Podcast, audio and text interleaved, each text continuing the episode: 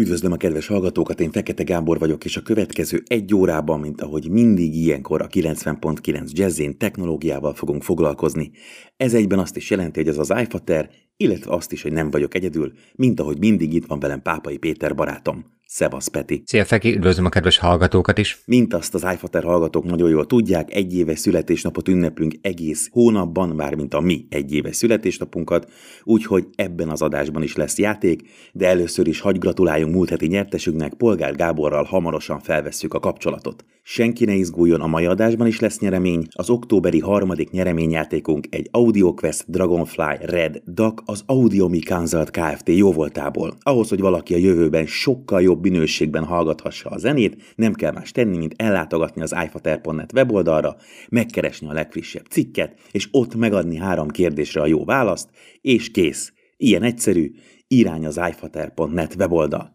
Mi pedig itt az iFaterben azzal fogunk ma foglalkozni, hogy kicsit kétségessé vált a 8K felbontású tévék jövője az Európai Unióban, illetve hogy megérkeztek a régi új iPadek, és egy picit azzal is foglalkozunk, hogy mennyit változott a vezetékes fejhallgató és fülhallgató technológia, és hogy miért lehet és hogyan lehet piszokolcsón nagyon-nagyon jó minőségű fülhallgatókhoz jutni, érdemes lesz velünk tartani. Szinte a semmiből érkeztek az iPad-ek, mármint hogy abból a szempontból, hogy nem volt köré szervezve semmilyen fantasztikusabbnál fantasztikusabb előadássorozat, meg kínót, meg nem tudom, micsoda. Na de nézzük meg, hogy mire fogunk nagyon-nagyon sok pénzt költeni, mert hogy közben az árakat is azért finoman szólva hozzáigazította az európai piachoz az Apple. Mire fogjuk költeni a pénzünket, amikor majd új iPad Pro-t akarunk venni magunknak karácsonyra? Ha nagyon szűken meg kell fogalmaznom, akkor igazából ez egy egyszerű ráncfelvarrás volt. Az aktuálisan csúcs lapkát, amit egyébként laptopokba szán az Apple, ez az M2-nek nevezett chipet rakta bele a már jól ismert és már gyakorlatilag unalomig ismételt iPad Pro készülékházba. Nyilván ugye a 11 és 12,9 szoros iPad-ek egyaránt frissültek ezzel az új processzorral, ami 15%-kal jobb számítási, 35%-kal jobb grafikus teljesítményt ígér, tehát gyakorlatilag már az eddig is nagyon masszív teljesítményét az Apple tablet tabletjének megtolja még egy kicsit, és ez bőségesen elegendő lehet bármire, nagyon kevés szoftver fogja kihasználni majd ezt a képességet. Egy nagyobb érdekesség volt az iPad Pro kapcsán, ez pedig az, hogy akár több mint egy centiről is képes lesz a jövőben érzékelni a tollat, tehát ha felé tartjuk azt az Apple Pencil második generációs tollat, akkor egyfajta ilyen kijelölésekre, illetve speckó extra funkciókra fogjuk tudni majd használni ezt az új fejlesztést. Nyilván ez attól is függ, hogy majd a szoftver készítők hogyan fognak tudni domulni hozzá, viszont ha már iPad-ekről beszélgetünk, és amire sokat fogunk költeni, az nem ez az iPad lesz, mert mondjuk azt, hogy egy kicsit horribilis ár kategóriában kell gondolkodnunk, ennél az iPad-nél viszont annyival nem frissült, mint amennyi az előző generáció, viszont a belépő szintű iPad az egy egész szép ráncfelvallás lett most, és hozzáigazították mind külsőben, mind pedig tudásban az előző modellekhez, a nagyobb testvéreihez, és végre itt is elhagyta az Apple a Lightning csatlakozót, illetve az új belépő iPad-et már abszolút ilyen számítógépes formára tervezte az Apple abban az értelemben, hogy hosszanti oldalra került a kamera, kicsit jobban arra irányították a figyelmet, hogy ez egy laptopként is használható eszköz, ezért megkapta a legtöbb új antenna és legtöbb új chipset funkciót, amit csak bele lehetett rakni egy olcsó készülékbe, és az olcsóságot az úgy kell érteni, hogy a belépő szintű iPad gyakorlatilag majdnem 100 ezer lett drágább, mint az elődje, 4 millió forint környékén indul egy ilyen készülék. Úgyhogy uh, jött is frissítés idén az Apple-től, de nem is túl kellemes, hogy ezt az iPhone-oknál is tapasztalhattuk. Hát igen, tehát a zsebünkben sokkal mélyebben kell majd turkálni, hogyha az új Apple készülékek iránt érdeklődünk. Annyi jutott csak eszembe, hogy már annak idején az M1 chipsetes iPad-nél is azon gondolkoztunk, és azt beszélgettük a Petivel, hogy vajon van-e értelme egy ilyen atomerőművet belepakolni egy ekkora készülékbe, tehát hogy mikor jönnek el azok a szoftverek, amik ezt tényleg kihasználják, használják, illetve maga az operációs rendszer is mikor használja ki a lehetőségeket, amiket az M1 chip rejt, és már eltelt bő egy év, és igazából személy szerint én még mindig nem látom értelmét az M1 chipes iPad-eknek, most pedig megérkezett a még durvább, még brutálisabb. Talán most majd az új iPad OS frissítésekkel, tudván, hogy az M2 még erősebb, lehet, hogy ezzel kezd valamit az Apple, de kis túlzással nincs nagy teljesítménybeli, tehát felhasználói szempontból nincs nagy teljesítménybeli különbség egy újabb iPad Air és egy iPad Pro között. Na, a Candy Crushhoz nem kell az M2-es processzor, de még az M1-es sem. De mindegy, van már ilyen is, méregdrágán, és legalább ez elüzemel akkumulátorról, nem úgy a tévék, ugye azokat mindig konnektorba kell dugni, és hát nagyon érdekes hír röppent föl, ami hogyha igaz, és most átkanyarodunk a másik hírünkre, akkor azért egy komoly arcú csapása lesz a tévépiacnak, ugyanis az Európai Unió szigorítja, pontosabban ez egy folyamat, ami már elkezdődött, azt, hogy mennyit fogyaszthatnak a készülékek, pontosabban, hogy a besorolás szerint ugye A plusztól, sőt A plusz plusz plusz plusz plusztól megy egészen G-ig, ezeket mosógépeken, hűtőkön, tévéken, mindenen fel kell tüntetni, és hát ez elég nagy baj, mert hogy ezek a határértékek egyre alacsonyabbra kerülnek, és hát eljutunk oda, hogy a 8K-s tévék, amik nem keveset zabálnak, konkrétan mindegyik alapos tévé most a G besoroláshoz tartozik, az lehet, hogy kihullik ebből, ami viszont azt jelenti, hogy akkor nem lehet majd az Európai Unióban 8K-s tévét forgalmazni? Ez még egy nagyon eldöntendő kérdés a szakmai oldal részéről is, ugyanis arra van szó, hogy az Unió évről évre csökkenti azt a határértéket, ami megengedett a fogyasztás szempontjából, ezzel is összönzi a gyártókat arra, hogy minél inkább energiatakarékos megoldásokat alkalmazzanak az eszközeikben, és eddig um, egyrésztről a LED és az OLED megkülönböztetett kategória volt, sőt, még a micro LED is. Tehát, ha az LCD TV-kkel szemben picit szigorúbb volt az Unió, ez jövő márciustól megváltozik, és nagyjából minden egyes ilyen fogyasztási index vagy fogyasztási határérték egy 15-20%-kal lesz szigorúbb. Erre most a 8K technológiában érintett vállalatok érdekképviseletének szóvivői mondták, hogy nagyon-nagyon rossz irányba fogunk ezzel menni állítólag, sőt, még az egyik nagyon híres kijelzőgyártó, a TCL is azt mondta, hogy hát bizony ők se tudják elképzelni azt, hogy hogyan lehetne megvalósítani 8K felbontású kijelzőket ilyen alacsony fogyasztás mellett, és ezzel szemben mondjuk a Samsung azt mondta ilyen kis szerényen, hogy nem azt mondjuk, hogy lehetetlen, de pokoljan nehéz lesz. Én még nem tudom eldönteni, hogy ez inkább egyfajta presszionálás a szakmai oldalról, hogy enyhítsenek a szabályozáson, vagy ténylegesen komoly esélye van annak, hogy a 8K mint lehetőség kikerül a TV kínálatból, illetve hogy be sem kerül nagyon sok gyártóhoz, pontosan azért, mert nem fogja tudni meglépni ezt a szintet. Ha azt kérdezném, vagy arra kérnélek, Feke, hogy mondj nekem egy Bluetooth fülhallgatót, ami 10 forint alatti áron jól szól, akkor, akkor szerintem érzed, hogy azért van ebben kihívás, és el kéne kezdeni nézegetni mindenféle adatokat arról, hogy milyen Bluetooth technológiát használ, milyen szabványokat, milyen kodekeket támogat, és nyilván érezhető, hogy ez is az évek alatt mondjuk nagyon sokat fejlődött ahhoz képest mondjuk, hogy két évvel ezelőtt, hogy ugyanezt a kérdést felteszem, akkor milyen válasz rá, és most milyen választ tudnál adni adni. Viszont van egy technológia, ami nagyon régóta velünk van, nagyon régóta alkalmazzák, még mindig előszeretettel alkalmazzák az audiovilágban, és most az a kérdés, hogy ott történik-e akkora léptékű fejlődés, hogy azt tudod mondani, hogy ebben az árkategóriában már, már lehet tényleg érdemi jót ajánlani, és nem csak egy olcsó megoldást, ez pedig az analóg vonal. Tehát, hogy mi a helyzet azon a téren, amikor én azt mondom, hogy ajánlj nekem egy jó fülhallgatót, mondjuk ezen a 10 forint körüli összegen, vagy még az alatt is akár. Ugye analóg fülhallgatón a vezetékes, tehát hogy a drótot értjük, és valóban igaz, amit mondasz, hogy a Bluetooth technológia rohamosan fejlődik, most már így láthatáron van, azért még szerintem egy-két évet várni kell, és csak majd nagyon a tetején fog jönni a veszteségmentes Bluetooth, azért az egy érdekes korszak lesz, amikor tényleg kvázi ugyanolyan mennyiségű adatot képesek leszünk a levegőn keresztül átpasszírozni, mint amit most egyelőre még a drót tud, mert az egészen nyugodtan kijelenthető, hogy audiofél vagy nagyon magas minőségben a vezetékes fej és fülhallgató hangok még mindig jobban szólnak, mint bármilyen Bluetooth, és egész egyszerűen nem fejlődött annyit a technológia. Ugyanazt a sok-sok évtizedes technológiát használják a fejhallgatók, és mivel nem fejlődött annyit ez a technológia, sőt ugyanúgy használjuk, tehát nyilván anyagminőségben, gyártás technológiában, esetleg új anyagok felhasználásában azért történtek változások, de ez nem annyira radikális, mint hogy két-három évente jön egy vadonatúj Bluetooth verzió, és ezért eljutottunk oda, hogy van egy úgynevezett ilyen hetfi nevű mozgalom, ami arról szól, hogy ugyanúgy, ahogy a hifisták és az audiofilek körében, hogy jó erősítő, jó kábelek, jó hangszórók, ilyen lemezjátszó, olyan dak, amolyan nem tudom én micsoda, fejlesztik a rendszert, és egyre jobb minőségű hangot akarnak. Azt meg lehet egészen piciben csinálni ma már,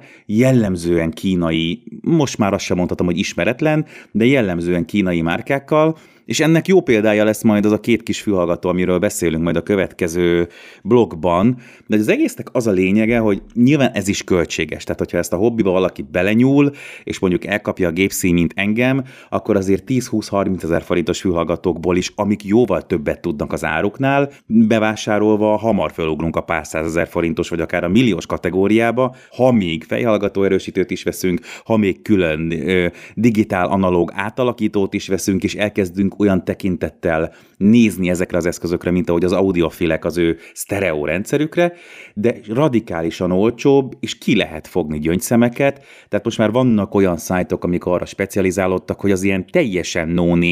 konkrétan 10 dollár körüli fülbedugós kis szettektől, az akár több százezer forintos, ugyanúgy fülbedugós, és akár ugyanattól a márkától származó fejhallgatókig és fülhallgatókig elmondják, hogy ez árérték arányban megérje a pénzét, és ez egy nagyon érdekes folyamat, nagyon-nagyon rá lehet csúszni. Én magam azért is gondoltam, hogy beszéljünk erről, mert egy kicsit elindultam ezen az úton, és nem azt mondom, hogy annyira fáj a pénztárcámnak, de azért már érződik, és nagyon hamar lehet azt érezni, hogy mi az a fejlődés, amit mondjuk egy ilyen 4-5 ezer forintos füles, mint amikről beszélni fogunk, mutat, meg mondjuk egy 120-130 ezer forintos komolyabbnak mondott hifi fejhallgató tud. Laikusként is lehet ezt hallani, tehát amikor a gyerekeimnek megmutatom, abszolút ők is értik, hogy ez jobban szól, nyilván ők nem tudják árkategóriába tenni, stb. stb. De azt érzik és hallják, hogy jobban szól, és olyan élményt ad, vagy olyasmik történnek, hogy mondjuk amikor ugyanúgy hallgatok munka közben zenét egy jó minőségű fülhallgatóval, akkor általában olyan zenéket, dalokat válogatok ki. Van egy ilyen playlistem, amit már az unásig ismerek, nem kell meglepődni, nem kell beszívecskézni, meg belájkolni, meg elmentegetni, mert az már ott van, és mégis föl-föl kapom a fejemet úgy, hogy nem arra koncentrálok, csak szóljon valami, hogy valami olyan hangot hallok egy már ezerszer hallott trackben, amit addig nem, és ez csak az a fejhallgató, vagy fülhallgató tette lehetővé, amit beszereztem, és akkor nyilván vannak csalódások, meg vannak örömök, meg vannak csereberék, meg eladások, de ez egy olyan hobbi, ami, hogyha valaki tényleg egy picit komolyabban akarja venni azt, hogy a zenehallgatást egy magasabb minőségre hozza, már egy ilyen 10-20 ezer forintos kifejezetten olcsónak mondható fülhallgatóval is például meg lehet különböztetni, hogyha mondjuk Tidal vagy Apple Musicon nem nagy felbontású forrása az, amit hallgatunk, hanem valami standard MP3, vagy FLAC, vagy bármi. És ez érdekes játék, egy nem annyira drága hobbi, de azért mondom, nagyon sok pénzt erre el lehet költeni. A netet turkálva, a kereséssel,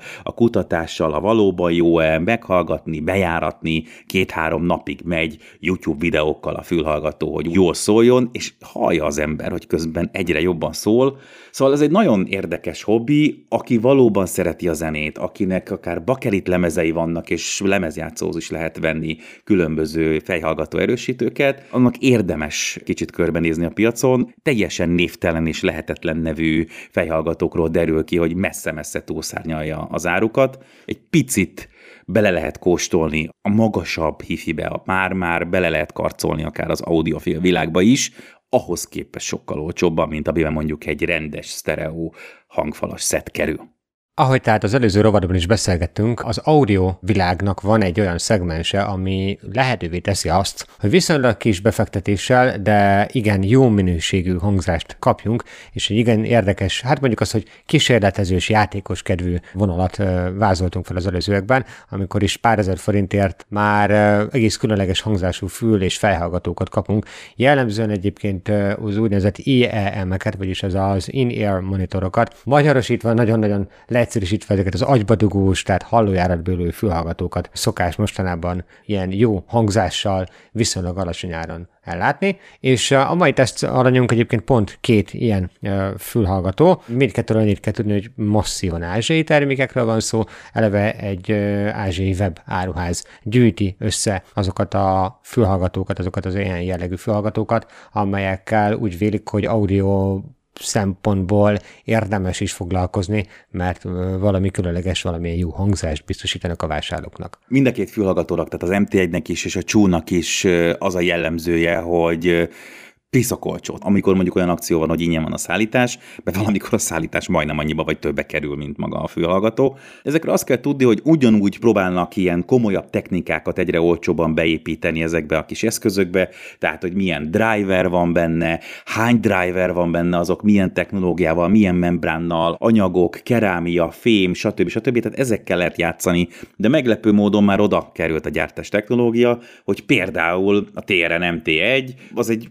egészen jó felépítésű, maga, amiben a hangszórók vannak, az egy fémház, amúgy a külseje egy ilyen áttetsző, kicsit futurisztikus műanyag burkolat, de a lényeg az már például fémből van, úgyhogy nem kell attól tartani, hogy az komolyabban megsérül, plusz azért ez sokszor a hangzásra is jó hatással van, és engem meglepett, amikor oda van írva, hogy ezt a fülhallgatót be kell járatni. Tehát ez jellemzően a jóval magasabb 50, 60, 70, 100, 200, 300 ezer forintos fej és fülhallgatóknál van, hogy, hogy be kell járatni, mert amikor az ember megveszi és kiveszi a dobozból, egyszerűen nem szól olyan jól. Nagyon utáljuk a hangzását a fülhallgatónak dobozból kivéve, az nem fog megváltozni olyan szinten, hogy a szeressük, akkor azt visszacsomagoljuk, és akkor eladjuk, vagy visszaküldjük, hogyha még a bizonyos időn belül vagyunk. De ha alapvetően azt mondjuk, hogy jó, nem rossz, nem rossz, de nem értjük a hype-ot a fülhallgató körül, akkor azon még tud segíteni, hogyha 10, 12, 24 vagy akár valaki hetekig járatja folyamatosan, és lehet hallani menet közben azt, hogy javul, és ez az MT1-nél is így volt, és magam is meglepődtem, hogy mennyire jól működik. Ahol lehet baj, vagy ahol lehet probléma, az nem is feltétlenül a hangzás, de abban nem rossz, de például ergonómia szempontjából